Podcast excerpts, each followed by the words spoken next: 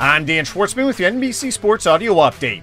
Nine games on the Major League Baseball schedule with three matchups featuring both teams with 500 better records. As the Seattle Mariners beat the Cleveland Guardians 3 1, the Chicago White Sox are battling the Baltimore Orioles, while the Houston Astros are home for the Minnesota Twins. The New York Yankees have placed all star pitcher Nestor Cortes on the injured list with a groin injury. In 131 innings pitched so far this season, the lefty has posted a 2.68 ERA.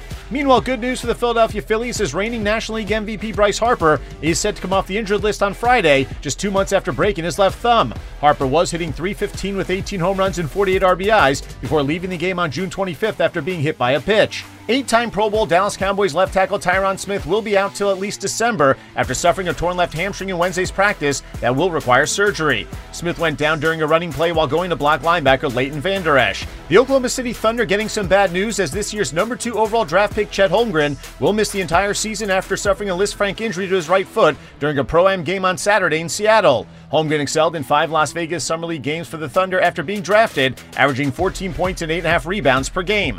Rhyne Howard of the Atlanta Dream has been named the WNBA Rookie of the Year. The first overall pick in the draft out of Kentucky averaged over 16 points, along with 4.5 rebounds and close to 3 assists per game.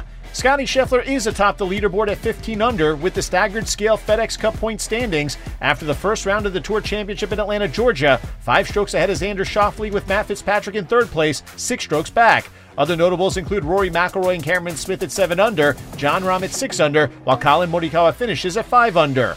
21 time Grand Slam champion Novak Djokovic will not play the upcoming U.S. Open because of travel restrictions into the United States due to being unvaccinated.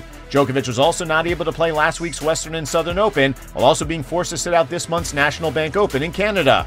The draws have been released for the 2022 2023 Champions League group stage, with new Barcelona striker Robert Lewandowski facing his old club Bayern Munich in Group C, while first year Manchester City striker Erling Haaland will be taking on his former club Borussia Dortmund in Group G, while Paris Saint Germain has been placed in the same group as Juventus. With one week remaining in the summer transfer window, the Premier League has already broken its record by spending 1.5 billion pounds this summer, beating the previous high of 1.4 billion set in 2017. With your NBC Sports Audio update, I'm Dan Schwartzman.